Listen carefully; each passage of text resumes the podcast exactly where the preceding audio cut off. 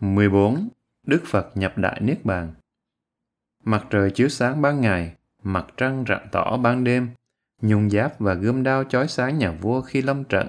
Lúc hành thiền, hào quang chư Phạm Thiên chiếu sáng, nhưng ngày như đêm, Đức Phật rực rỡ sáng lòa trong vinh hạnh.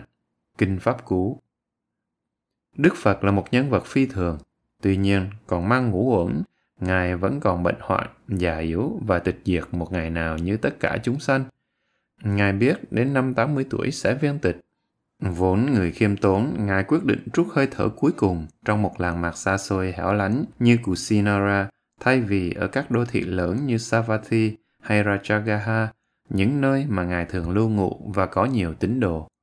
Theo lời của chính Đức Phật, lúc 80 tuổi, cơ thể của Ngài tựa hồ như một cái xe quá cũ, dầu tuổi đã già, sức đã yếu. Nhưng với ý chí sắt đá dũng mãnh, Ngài đi bộ trên con đường dài dẳng và khó khăn cùng với vị đệ tử hầu cận thân tín, Đại Đức Ananda. Cũng nên ghi nhận rằng hai vị đệ tử Sariputta Xá Lợi Phất và Mogalana Một Kiền Liên nhập diệt trước Ngài. Hai vị tỳ khưu Rahula, La Hầu La và tỳ khưu Ni Yasodhara Yayudala cũng đã viên tịch. Cuộc hành trình cuối cùng của Đức Phật bắt đầu từ Rajagaha, vương xã, kinh đô xứ Magadha, Ma Kiệt Đà.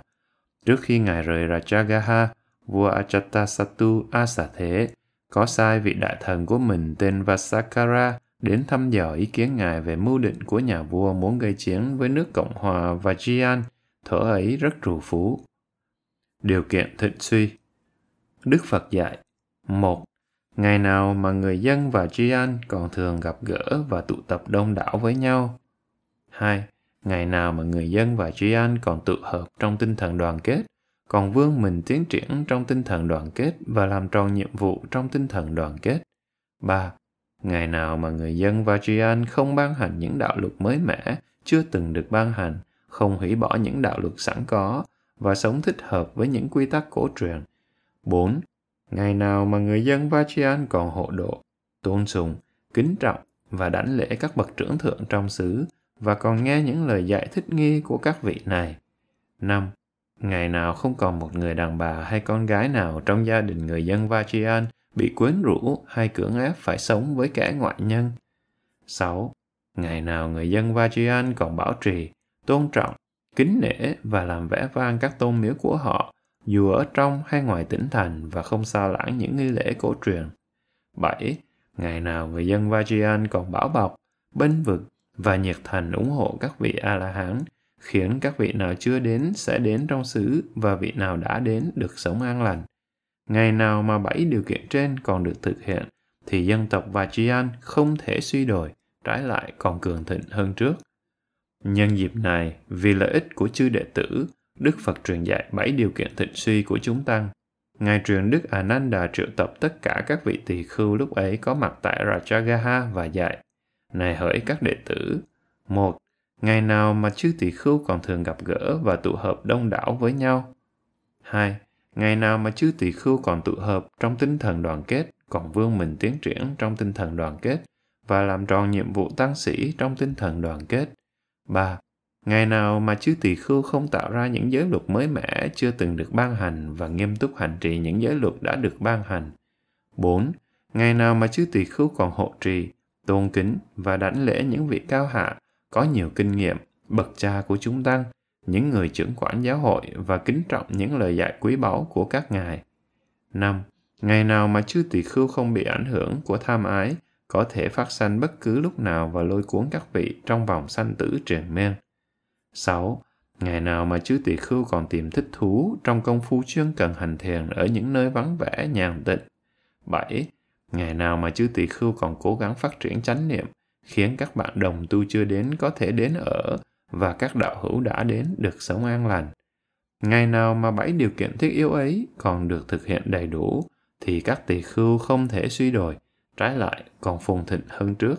Ngày nào mà bảy điều kiện an toàn ấy còn được bảo tồn và duy trì trong hàng tăng chúng, ngày nào mà các tỳ khưu được dạy dỗ rành mạch và rèn luyện trong tinh thần bảy điều kiện ấy, thì chúng tỳ khưu không thể suy đồi, trái lại còn phồn thịnh hơn. Rồi với tâm từ bi vô lượng vô biên, Đức Phật soi sáng thêm cho các vị tỳ khưu bảy điều kiện an toàn khác như sau. Ngày nào mà chư tỳ khưu không say mê, thích thú hay dấn thân vào công việc thế gian, vào những câu chuyện ngồi lê đôi mắt, trong sự ưa thích ngủ nghỉ, trong sự dễ vui để câu chuyện ngoài đời lôi cuốn. Ngày nào mà chư tỳ khưu không còn chứa chấp hay bị rơi vào ảnh hưởng của khát vọng thấp hèn, ngày nào mà chư tỳ khưu không kết hợp với bạn bè xấu xa, không có những khuynh hướng đê tiện, tội lỗi, ngày nào mà bảy điều kiện trên được thực hiện đầy đủ, thì các tỳ khưu sẽ không dừng bước nửa đường, không ngừng cố gắng khi đã thành đạt một vài kết quả trên đường tu học và không bỏ dở công trình trước khi thành tựu đạo quả A-la-hán. Trong một cơ hội khác, Đức Phật dạy thêm rằng, ngày nào mà chư tỳ khưu còn có tâm đạo vững chắc, khiêm tốn, chuyên cần, cố học, kiên cố tinh tấn, luôn luôn giữ tâm niệm và phát triển trí tuệ, thì giáo hội chư tỳ khưu không thể suy đồi mà trái lại còn phồn thịnh hơn. Lời tán dương của Đức Sariputta xá lợi Phất Sau khi thuyết giảng nhiều thời Pháp để dẫn dắt chư vị tỳ khưu, Đức Phật rời Rajagaha và cùng với Đại Đức Ananda đi Ambalatika, rồi từ đó đến Nalanda. Nơi đây Ngài ngự tại vườn xoài Pavarika. Trong dịp này, Đại Đức Sariputta xá lợi Phất đến hầu Phật và tán dương trí tuệ của Ngài như sau. Bạch hóa Đức Thế Tôn, con rất lấy làm thỏa thích, con tin tưởng nơi Đức Phật đến nỗi nghĩ rằng trong quá khứ, trong tương lai, cũng như ở hiện tại, không thể có một vị sa môn hay bà la môn nào cao siêu và trí tuệ hơn Đức Thế Tôn về phương diện tự mình giác ngộ. Đức Phật không chấp thuận một lời ca tụng tương tự do đệ tử của Ngài thốt ra. Ngài nhắc lại Đức Sariputta rằng chính Đức Sariputta không hiểu biết đầy đủ công đức chư Phật trong quá khứ và ở vị lai. Đức Sariputta cung kính xác nhận rằng Ngài không am hiểu tất cả các bậc chánh đẳng, chánh giác, vô thượng, nhưng vẫn giữ lời là chính mình đã hiểu biết truyền thống chánh pháp, tiến trình mà tất cả chư Phật đều phải trải qua trước khi đắc quả vô thượng, bằng cách diệt trừ năm pháp truyền cãi là một Tham dục 2. Oán ghét 3. Giả dự hôn trầm 4. Phóng dật lo âu và 5. Hoài nghi bằng cách dùng trí tuệ làm giảm suy những khát vọng mạnh mẽ trong tâm, trọn vẹn an trú tâm vào tứ niệm xứ và chân chánh phát triển bảy yếu tố dẫn đến giác ngộ, thất giác chi. Pathaliputta Từ Nalanda, Đức Phật lần hồi đến Pathaligama, nơi đây hai vị đại thần xứ Magadha, Ma Kiệt Đà là Sunida và Vasakara đang xây thành đắp lũy để phòng thủ và ngăn chặn người Vajian, lúc ấy rất hùng cường và phồn thịnh. Đức Phật ngự trong một căn nhà bỏ trống, khi nhận thấy hàng ngàn vị trời đến ở đó đây trong khắp vùng, Ngài nói trước rằng Pataliputta sẽ trở nên một thị trấn quan trọng, một trung tâm thương mại, một nơi trao đổi hàng hóa, nhưng về sau phải bị ba lần hiểm họa là lửa, nước và phân tranh. Khi hai tin Đức Phật đến Pataligama, các vị đại thần đến cung thỉnh Ngài cùng với chư đệ tử về nhà trai tăng. Sau khi thọ thực xong, Đức Phật dạy, bất luận nơi nào mà người biết thận trọng cư trú, người ấy cũng hết lòng nâng đỡ chư huynh đệ. Những người tốt biết tự kiểm soát và hồi hướng phước báo đến các vị trời thường lui tới trong vùng. Kính mộ, chư thiên sẽ kính mộ. Tôn trọng, chư thiên sẽ tôn trọng người sáng suốt thận trọng. Chư thiên sẽ đối xử dịu dàng nhã nhặn với người ấy như bà mẹ hiền đối xử với đứa con duy nhất của bà, và người mà được chư thiên chiếu cố sẽ hưởng nhiều may mắn. Nhân dịp Đức Phật đến viếng, dân chúng đặt tên cổng thành là cổng Gotama và cũng định ý đặt tên chiếc đò đưa Đức Phật qua sông Hằng lúc ấy đang ngập lụt là đò Gotama. Nhưng Đức Phật dùng thần thông cùng chư vị đệ tử sang sông trong lúc ai nấy đang nhộn nhịp giữa soạn đò.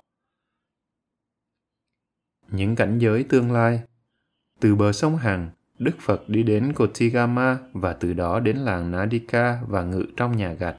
Nhân dịp này, Đại Đức Ananda đến gần Đức Phật Cùng kính hỏi thăm Ngài về cánh trạng tương lai của nhiều người trong làng đã quá vãng.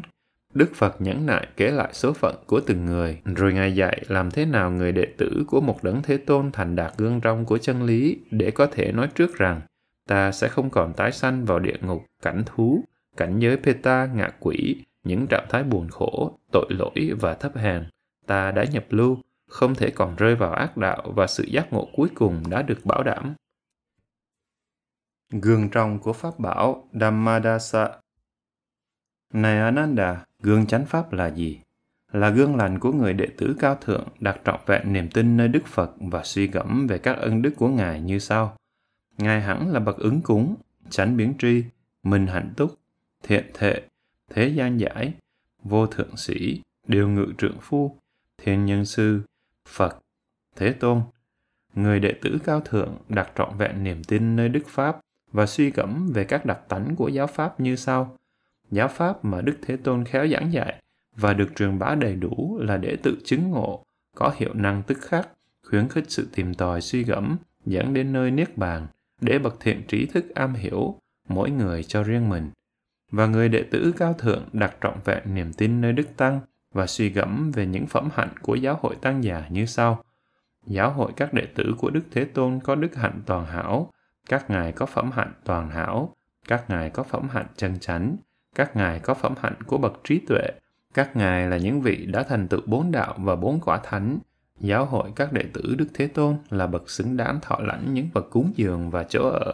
Các ngài là bậc xứng đáng được lễ bái, là phước điền vô thượng trên thế gian. Vị đệ tử cao thượng trở nên người có phẩm hạnh thích hợp với chư Phật, phẩm hạnh vững chắc, không thể sức mẻ, hoàn toàn trong trắng, không một vết ô nhiễm, hoàn toàn khinh khoát, phẩm hạnh mà bậc thiện trí tán dương, mà không có khát vọng trần tục nào có thể làm hoen ố, phẩm hạnh thuận chiều đưa đến tâm định. Từ Nadika, Đức Phật lần hồi đến thành Vesali, lúc bấy giờ rất phồn thịnh và ngụ tại khu vườn của Ambapali, một cô gái giang hồ xinh đẹp. Biết rằng thế nào Ambapali cũng đến, Đức Phật thận trọng khuyên dạy chư đệ tử phải luôn luôn chú tâm mang trú chánh niệm và giác tỉnh, và Ngài dạy chư tỳ khưu đường lối chú niệm. Ambapali Khi được tin Đức Phật ngự tại vườn xoài của mình thì Ambapali đến cung thỉnh Đức Phật cùng chư đệ tử về nhà trai tăng ngày hôm sau. Đức Phật nhận lời và từ chối lời thỉnh cầu đến sau của các nhà quý phái Lichavi. Các vị quý phái này đến gặp cô Ambapali và hứa sẽ đền bù bằng một số tiền rất lớn nếu nàng chịu nhường bữa trai tăng. Nhưng cô Ambapali lễ phép từ chối. Ngày hôm sau, Đức Phật đến nhà Ambapali. Sau bữa độ ngọ, cô gái trước kia là giang hồ, phát tâm vô cùng trong sạch, kính dâng lên Đức Phật và chư tăng vườn xoài rộng lớn. Lúc ấy, nhằm mùa mưa, Đức Phật dạy các đệ tử nên nhập hạ bên trong hoặc ở quanh thành về Sali. Phần Ngài quyết định sẽ nhập hạ tại Beluva, một làng nhỏ bé gần về Sali. Đây là hạ thứ 45 và cũng là hạ cuối cùng của Ngài. Đức Phật lâm bệnh Trong năm ấy, Đức Phật lâm bệnh trầm trọng và rất đau đớn, gần như sắp chết. Nhờ có một ý chí sắt đá, Ngài vững chắc giữ chánh niệm, luôn luôn giác tỉnh và nhẫn nại chịu đựng cơn đau không một lời rên xiết. Đức Phật biết rằng đã đến lúc Ngài sắp lìa thế gian, nhưng nghĩ rằng sẽ không hợp lẽ nếu ra đi mà không có vài lời đến vị đệ tử hầu cận và nhắc nhở giáo hội. Do đó, Ngài quyết định khắc chế bệnh trạng bằng ý chí sắt đá và liên tục chứng nghiệm hạnh phúc A-la-hán. Liền sau khi Đức Phật bình phục, Đại Đức A-nan-đà đến hầu Ngài, biểu lộ lòng vui mừng được thấy Ngài khỏi bệnh và tỏ ra yên trí được biết rằng Đức Phật sẽ không ra đi trước khi có lời khuyên nhủ giáo hội. Câu trả lời của Đức Phật rất ý nhị và nên được ghi nhớ bộc lộ rõ ràng tính chất đặc biệt của Tam Bảo, Phật, Pháp, Tăng. Lời kêu gọi của Đức Phật Này Ananda, giáo hội các đệ tử còn mong đợi gì nữa ở Như Lai? Như Lai đã truyền dạy giáo Pháp mà không có sự phân biệt nào giữa giáo lý bí truyền và giáo lý công truyền. Về chân lý, Như Lai không khi nào có một bàn tay nắm lại của một ông thầy. Có người nghĩ rằng chính ta sẽ lãnh đạo giáo hội các tỳ khưu, hoặc giáo hội chư tỳ khưu sẽ tùy thuộc nơi ta, hoặc chính Đức Phật phải dạy điều gì đó liên quan đến giáo hội. Này Ananda, Như Lai không nghĩ rằng có người nào phải lãnh đạo giáo hội các tỳ khưu, hoặc giáo hội phải tùy thuộc nơi người nào. Tại sao Như Lai phải truyền dạy một điều nào có liên quan đến giáo hội? Này Ananda, bây giờ Như Lai đã kiệt lực, già yếu và gần đến ngày lìa trần. Như Lai đã 80, không khác nào của xe quá cũ kỹ, cần phải có những sợi dây cột lại các bộ phận để giữ nó khỏi rã rời. Thần của Như Lai cũng cần những sợi dây thừng tương tự. Này Ananda, lúc nào Như Lai yên lặng, không có dấu hiệu của sự sống, tâm mang trụ vào một điểm bằng cách chấm dứt mọi cảm thọ và không biết gì đến sự vật xung quanh. Đến lúc ấy, thần của Như Lai mới thật là thoải mái. Vậy, này Ananda, hãy tự coi chính con là hải đảo, chỗ ẩn náu của con, chính con là chỗ nương tựa của con, không nên tìm nương tựa bên ngoài. Hãy xem giáo pháp là hải đảo của con, giáo pháp là chỗ nương tựa của con, không nên tìm nương tựa ở bên ngoài. Này Ananda, một thầy tỳ khưu phải sống cách nào như coi chính mình là hải đảo, là chỗ nương tựa của mình, không tìm nương tựa bên ngoài. Đây này à Ananda, một thầy tỳ khưu sống chuyên cần tinh tấn, suy gẫm, thận trọng giác tỉnh, từ khước mọi tham ái trong thế gian, luôn luôn giữ chánh niệm nơi thân, thọ, tâm và pháp. Dầu ngay trong hiện tại hay sau khi Như Lai nhập diệt, người nào sống đúng theo như vậy, xem chính mình là hải đảo của mình, là chỗ nương tựa của mình, không tìm nương tựa đâu bên ngoài, những vị tỳ khưu ấy sẽ đứng hàng đầu trong những người sống hoàn toàn theo giới luật. Ở đây, Đức Phật đặc biệt ghi nhận tầm quan trọng của sự cố gắng cá nhân nhằm thành đạt mục tiêu tối hậu là tự thanh lọc và tự mình giải thoát ra khỏi mọi hình thức khổ đau của đời sống. Cầu xin vang vái hay lệ thuộc vào người khác thì không có hiệu quả. Nhưng ta có thể tự hỏi tại sao người Phật tử lại tìm nương tựa nơi Phật, Pháp, Tăng và trong lúc mà rõ ràng Đức Phật đã rành mạch dạy rằng không nên tìm nương tựa nơi đâu khác ngoài chính mình. Trong khi tìm nương tựa nơi Tam Bảo, Phật, Pháp, Tăng, người Phật tử chỉ xem Đức Phật là một vị thầy, một huấn luyện viên đã vạch ra con đường giải thoát, Pháp như con đường duy nhất hay phương tiện duy nhất và Tăng như những gương lành của một lối sống nên noi theo. Người Phật tử không bao giờ nghĩ rằng chỉ cần có việc nương tựa, quy y nơi Tam Bảo là đủ để giải thoát.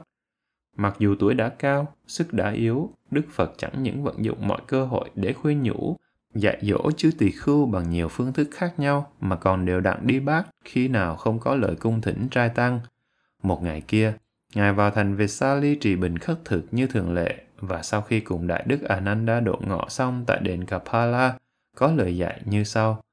Người nào đã trau dồi, phát triển thật lão luyện, chắc chắn nắm vững, chứng nghiệm, thực hành và thuần thục điêu luyện bốn phương tiện để thành tựu tứ thần túc Idipada có thể nếu người ấy muốn sống thêm được một kiếp sống Kappa hay có thể hơn chút ít Kappa và Xê Sắc. Này Ananda, Như Lai đã trau dồi, phát triển, đã chắc chắn nắm vững và chứng nghiệm, thực hành và thuần thục điêu luyện tứ thần túc. Nếu muốn, Như Lai có thể sống thêm một kiếp sống hay hơn chút ít. Kinh sách thêm rằng, Mặc dù lời gợi ý rất là rõ rệt hiển nhiên, Đại Đức Ananda lúc ấy không thấu hiểu để thỉnh cầu Đức Phật sống thêm một kiếp nữa vì lợi ích, vì sự tốt đẹp và hạnh phúc của nhiều chúng sanh, vì lòng bi mẫn, thương hại thế gian, vì lợi ích, vì sự tốt đẹp và hạnh phúc của trời và người. Về sự thiếu sót này, Kinh sách cho rằng lúc ấy tâm của Đại Đức Ananda bị ma vương ám ảnh. Đức Phật báo trước Ngài nhập diệt Đức Phật thể hiện trên thế gian để truyền dạy thực tướng của vạn pháp và con đường duy nhất để thoát ra khỏi mọi khổ đau phiền lụy của đời sống cho những ai muốn tìm chân lý. Trên đường hoàng pháp dài dẳng và vô cùng rực rỡ vinh quang, Ngài đã thực hành sứ mạng cao cả quý trọng ấy một cách mỹ mãn và lợi ích cho Ngài và cho hàng tín đồ. Vào năm 80 tuổi thọ, thấy nhiệm vụ đã hoàn thành viên mãn, Ngài đã truyền dạy tất cả những điều cần thiết cho những ai muốn cố gắng theo chân Ngài cả bậc xuất gia lẫn hàng cư sĩ và chẳng những các vị này đã nắm vững giáo lý mà còn có đủ khả năng để rộng truyền đến kẻ khác. Do đó, Đức Phật quyết định không kiểm soát sức khỏe trong những ngày còn lại của kiếp sống bằng ý chí và bằng cách chứng nghiệm hạnh phúc A-la-hán. Lúc ấy, ngự tại đền Kapala, Ngài báo trước cho Đại Đức Ananda rằng trong ba tháng nữa sẽ nhập diệt.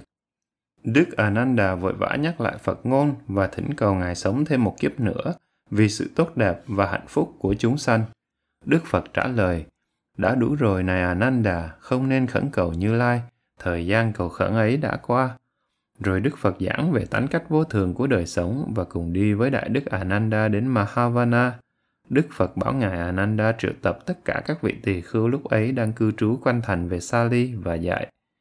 Bất luận chân lý nào mà Như Lai đã giảng giải, các con phải khéo học hỏi, thực hành, trau dồi, phát triển đầy đủ nhằm duy trì, làm cho đời sống thánh thiện được tồn tại trường tồn vĩnh cửu vì tình thương chúng sanh, vì sự tốt đẹp và hạnh phúc của nhiều người, vì sự tốt đẹp và hạnh phúc của chư thiên và nhân loại. Những chân lý ấy là gì?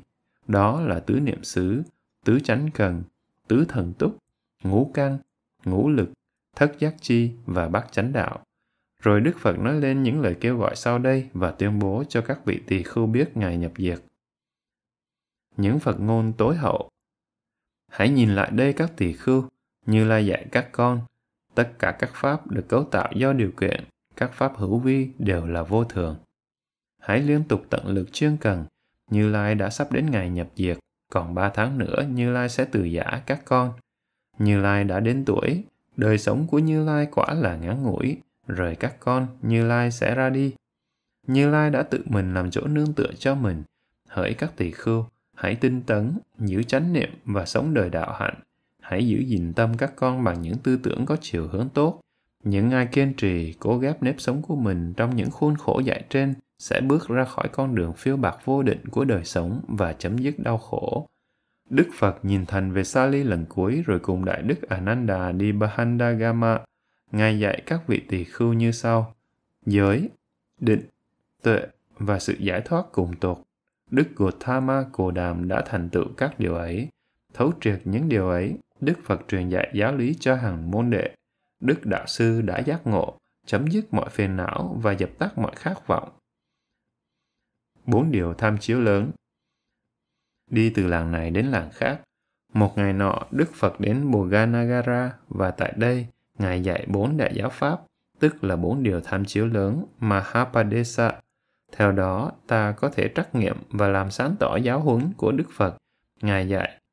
Một, một vị tỳ khưu có thể nói rằng tôi nghe chính Đức Phật đã tuyên ngôn như vậy.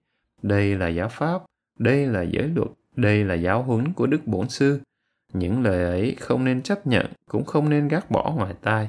Không chấp nhận, không bác bỏ, mà phải nghiên cứu tận tường từng chữ, từng tiếng, rồi hãy đối chiếu và so sánh với kinh, sutta và luật Vinaya nếu khi đối chiếu và so sánh kỹ càng, nhận thấy rằng nó không phù hợp với kinh và không nhất trí với luật, con có thể kết luận rằng chắc chắn đây không phải là Phật ngôn.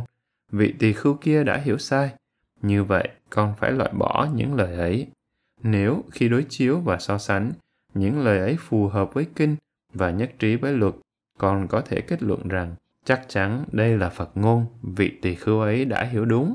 Hãy xem đó là điều tham chiếu lớn đầu tiên. 2. Lại nữa, một vị tỳ khưu có thể nói rằng trong ngôi chùa kia có chúng tăng sống chung và có những vị sư lãnh đạo. Tôi nghe chính các sư ấy nói như thế này. Đây là giáo pháp, đây là giới luật, đây là giáo huấn của Đức Bổn Sư. Không nên chấp nhận, cũng không nên gác bỏ ngoài tai những lời ấy.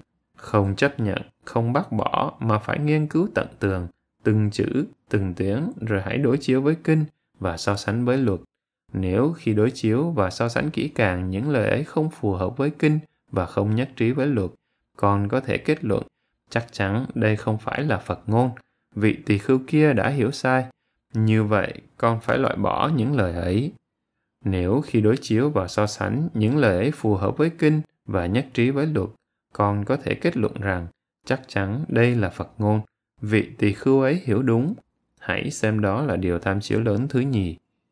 3. Lại nữa, một vị tỳ khưu có thể nói rằng trong ngôi chùa kia có nhiều vị sư và những vị cao tăng học rộng, thông suốt giáo lý, hiểu rộng kinh, luật, pháp yếu, matika.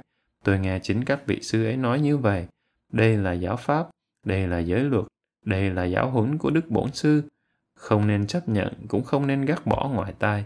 Không chấp nhận, không bác bỏ, mà phải nghiên cứu tận tường từng chữ, từng tiếng rồi đem đối chiếu với kinh Sutta và so sánh với luật Vinaya.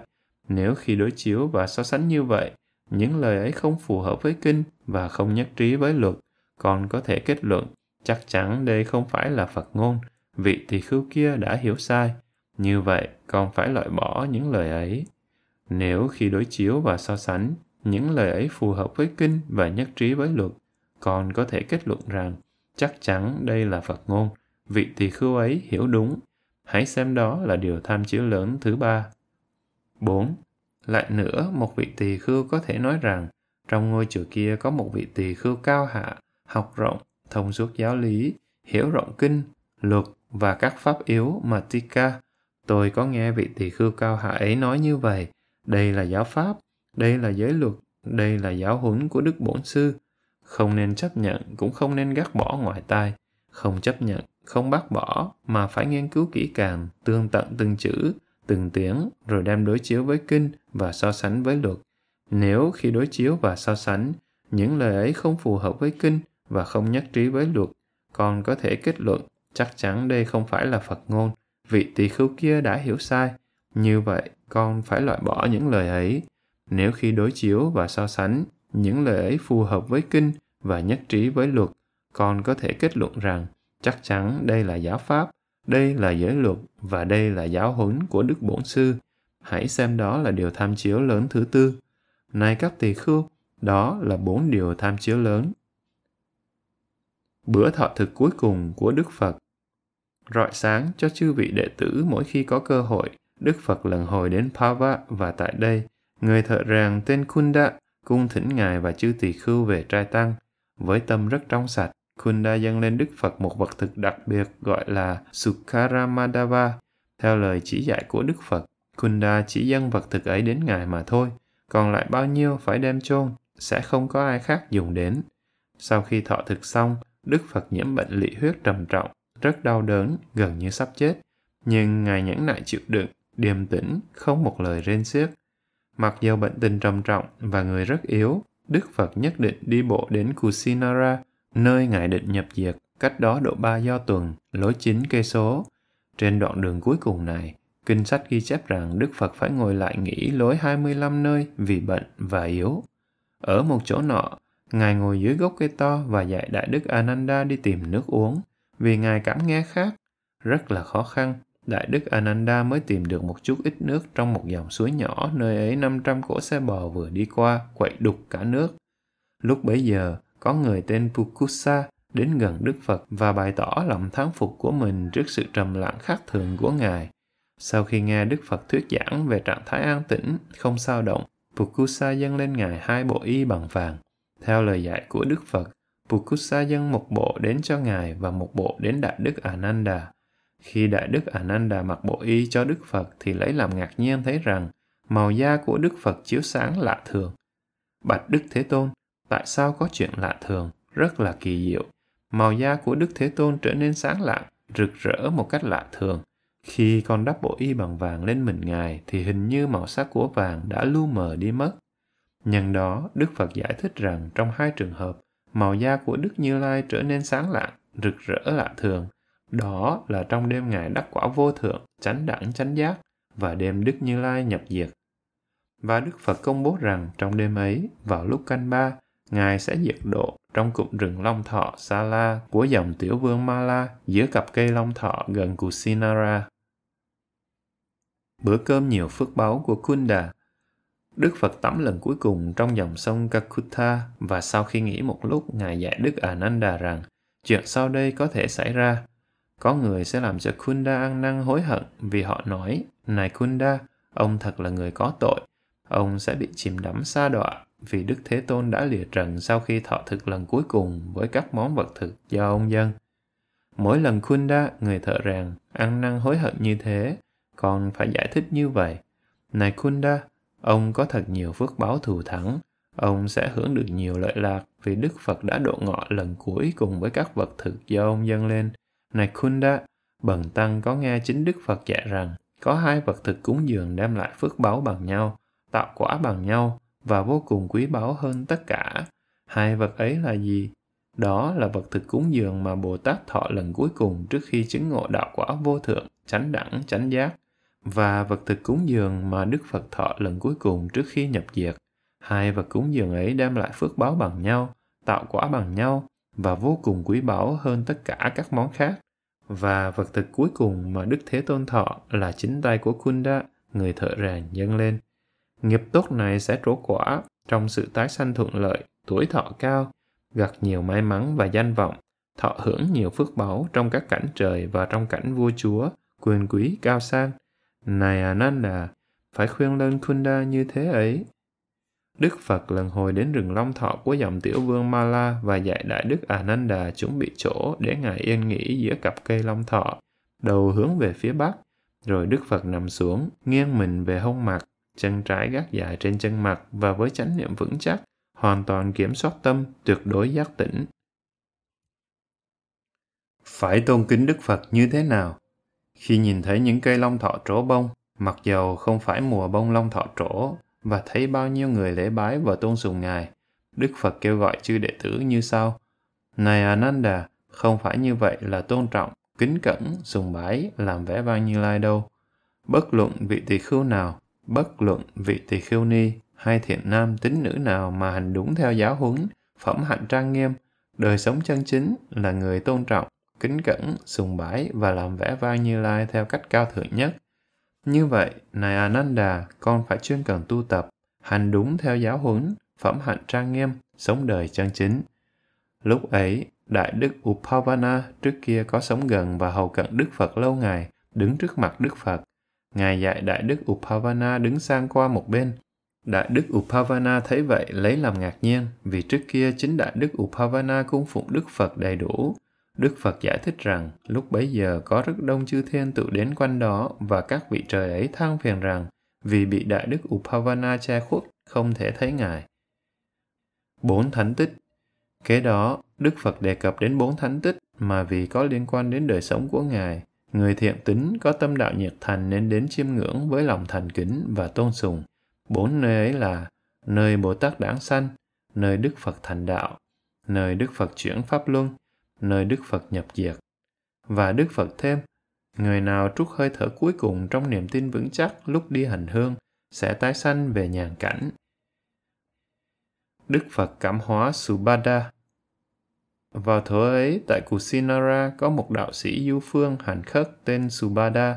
Vị đạo sĩ nghe tin đồn rằng vào cánh chót đêm ấy, Đức Gautama Cổ Đàm sẽ nhập diệt nên nghĩ như sau. Ta đã có nghe những vị thầy đứng tuổi và các vị khác cao niên hơn, và các ông thầy của những vị ấy, các vị khất sĩ du phương, nói rằng hiếm hoi lắm, thật là hy hữu mới được có một đấng thế tôn, đấng toàn giác xuất hiện trên thế gian – Đêm nay vào canh chót, Đức Gautama Cồ Đàm sẽ nhập vô dư Niết Bàn. Ta có một điều hoài nghi và tin tưởng nơi Đức Gautama. Hẳn vậy, Ngài sẽ giảng dạy giáo pháp để đánh tan mối hoài nghi của ta. Nghĩ vậy, vị đạo sĩ Subhada liền đi ngay đến cụm rừng Upavatana Sala của dòng Mala, đến gần Đức Ananda và bạch rằng, tôi có nghe những ông thầy đứng tuổi và những vị khác cao niên hơn và các ông thầy của những vị ấy các đạo sĩ du phương hành khất nói rằng hiếm hoi lắm, thật là hy hữu, mới có được một đấng thế tôn, đấng toàn giác xuất hiện trên thế gian. Đêm nay vào canh cuối cùng, Đức Gautama Cổ Đàm sẽ nhập vô dư Niết Bàn. Tôi có điều hoài nghi và tin tưởng nơi Đức Gautama. Hẳn vậy, Đức Gautama sẽ có thể giảng dạy giáo pháp để đánh tan mối hoài nghi của tôi. Bạch Đại Đức, có thể nào tôi được vào ý kiến Đức Gautama trong giây lát không? Đức Ananda trả lời, này đạo hữu Subhada, chớ nên làm rộn Đức Thế Tôn, Ngài đã mệt mỏi lắm rồi. Subhada lặp lại lời thỉnh cầu lần thứ nhì và lần thứ ba, nhưng lần thứ nhì và lần thứ ba, Đức Ananda cũng trả lời như trước. Đức Phật nghe được câu chuyện, cho gọi Đại Đức Ananda vào dạy. Không nên, này Ananda, không nên ngăn cản Subhada vào. Hãy để Subhada vào ý kiến Như Lai. Bất luận điều gì mà Subhada sẽ hỏi cũng là do nơi ý muốn hiểu biết, chứ không phải muốn làm phiền Như Lai. Và những điều Như Lai truyền dạy sẽ được lãnh hội mau chóng. Ngài Ananda đưa Subhada vào gặp Đức Phật. Sau khi trao đổi những lời chào hỏi, Subhada chúc tụng Đức Phật rồi ngồi lại một bên và hỏi. Có nhiều vị đạo sĩ và giáo sĩ, lãnh đạo những giáo phái và giáo đoàn, là những người đứng đầu những tập đoàn tôn giáo nổi tiếng, những nhà truyền giáo trứ danh, được nhiều người tôn sùng như Purana Kassapa, Makhali Gosala, Ajita Kesakambala, Pakuda Kachayana, Sanjaya Belatiputta, Nigantha Nataputta, tất cả những vị ấy có thông suốt chân lý như các ngài đã nói vậy không? Hay chỉ có vài vị thông suốt, còn các vị khác thì không? Hãy để yên đó, này Subhada, không nên thắc mắc bận trí với tất cả hay vài vị đã chứng ngộ chân lý hay không có ai chứng ngộ, như lai sẽ dạy con, hãy nghe và ghi nhớ như lai giảng đây. Xin vâng bạch đức thế tôn. Đức phật dạy, trong bất luận giáo đoàn nào, nếu không có bát chánh đạo thì cũng không có hạng nhất đẳng sa môn samana, cũng không có nhị đẳng, tam đẳng hay tứ đẳng sa môn. Trong giáo đoàn nào có bát chánh đạo này subada thì có hạng nhất đẳng sa môn nhị đẳng, tam đẳng và tứ đẳng sa môn. Nơi đây, trong giáo đoàn này, hỡi Subhada, có bác chánh đạo. Quả thật vậy, ở đây có hạng nhất đẳng, nhị đẳng, tam đẳng và tứ đẳng sa môn. Các nơi khác không có hạng sa môn. Này Subhada, nếu chư đệ tử hành đúng giáo huấn, có đời sống chân chánh thì thế gian sẽ không vắng bóng các bậc A-la-hán. Lúc tuổi còn 29, Như Lai ra đi để tìm cái gì tốt đẹp. Hôm nay, 51 năm đã trôi qua kể từ ngày Như Lai đáp y mang bát. Ngoài những người ở đây, không có một đạo sĩ nào hành đúng, giàu nhiều hay ít, giáo pháp khả dĩ đưa đến sự thành đạt đạo quả. Khi được nghe vậy, Subhada bạch với Đức Phật như sau, lành thay, lành thay bạch Đức Thế Tôn, cũng tựa hồ như có người kia dựng lại ngay ngắn một vật đã bị lật đổ, hay khám phá ra một vật đã được giấu kín, hay vạch đường chỉ lối cho người lạc bước, hay cầm ngọn đèn rọi sáng trong đêm tối để cho ai có mắt có thể trông thấy. Giáo pháp mà Đức Thế Tôn truyền dạy bằng trăm ngàn phương thức cũng dường thế ấy. Xin Ngài cho phép con thọ lễ quy Phật, Pháp, Tăng. Kính bạch Đức Thế Tôn, xin Ngài hoan hỷ cho con thọ lễ xuất gia sa di và tỳ khưu trước mặt Ngài. Đức Phật dạy, Này Subhada, người sống trong hệ thống giáo lý khác muốn xuất gia sa di và tỳ khưu phải trải qua một thời kỳ học tập 4 tháng, sống biệt trú trong 4 tháng ấy. Sau đó, khi được chấp thuận, giới tử có thể thọ lễ xuất gia và được nâng lên hàng tỳ khưu. Tuy nhiên, do sự hiểu biết của con hôm nay, Như Lai cho phép làm một ngoại lệ cho riêng cá nhân con. Rồi Đức Phật dạy Đại Đức Ananda cử hành lễ xuất gia cho Subhada. Trước mặt Đức Phật, Subhada thọ lễ xuất gia Sa Di và Tỳ Khưu. Sau khi thọ đại giới không bao lâu, Đại Đức Subhada sống đơn độc một mình ở nơi vắng vẻ, xa thành thị. chuyên cần kiên trì tinh tấn và nhiệt tâm cần mẫn, chứng ngộ chân lý trong kiếp sống ấy, nhờ trí tuệ trực giác và đời sống thánh thiện thiêng liêng cao thượng vô song. Ngài sống trong trạng thái mà để thành đạt, bao nhiêu vương tôn công tử đã chân chánh từ khước cuộc sống phong phú của đời cư sĩ, chấp thuận làm người không nhà cửa, không tài sản sự nghiệp. Ngài nhận định rằng mình không còn tái sanh nữa, sau kiếp sống thiêng liêng đầy đủ này, không còn kiếp nào khác. Đại Đức Subhada đã trở thành một trong những vị A-la-hán. Ngài là người cuối cùng được Đức Phật thâu nhận làm đệ tử. Lời dạy tối hậu đến Đại Đức Ananda Đại Đức Ananda bạch với Đức Phật rằng sau khi Ngài nhiệt độ, nhục thể của Đức Thế Tôn phải được tôn vinh như thế nào? Đức Phật trả lời, Này Ananda, con không nên bận tâm với việc phải làm vẽ vang nhục thể của Như Lai. Hãy chú tâm vào hạnh phúc châu toàn, đạo quả A-la-hán của chính con. Hãy tận lực tinh tấn để thành đạt hạnh phúc châu toàn của chính con. Hãy cố gắng, cần mẫn chuyên chú, quyết tâm mưu tìm sự tốt đẹp cho chính con. Có những người chiến sĩ sáng suốt, những vị bà la môn và những người cư sĩ trí tuệ, tin tưởng vững chắc nơi Như Lai. Hãy để những người ấy tôn vinh và làm vẻ vang nhục thể của Như Lai. Nghe lời giáo huấn quý báu cuối cùng ấy, Đại Đức Ananda đi sang một bên và đứng khóc, bụng nghĩ rằng, thằng nôi, ta chỉ là một tu sĩ có pháp học nhưng chưa được hoàn toàn giải thoát, cần phải thực hành nữa. Nhưng sau cùng, Đức Đạo Sư sắp tịch diệt, Đức Thế Tôn mà ta vô cùng quý mến.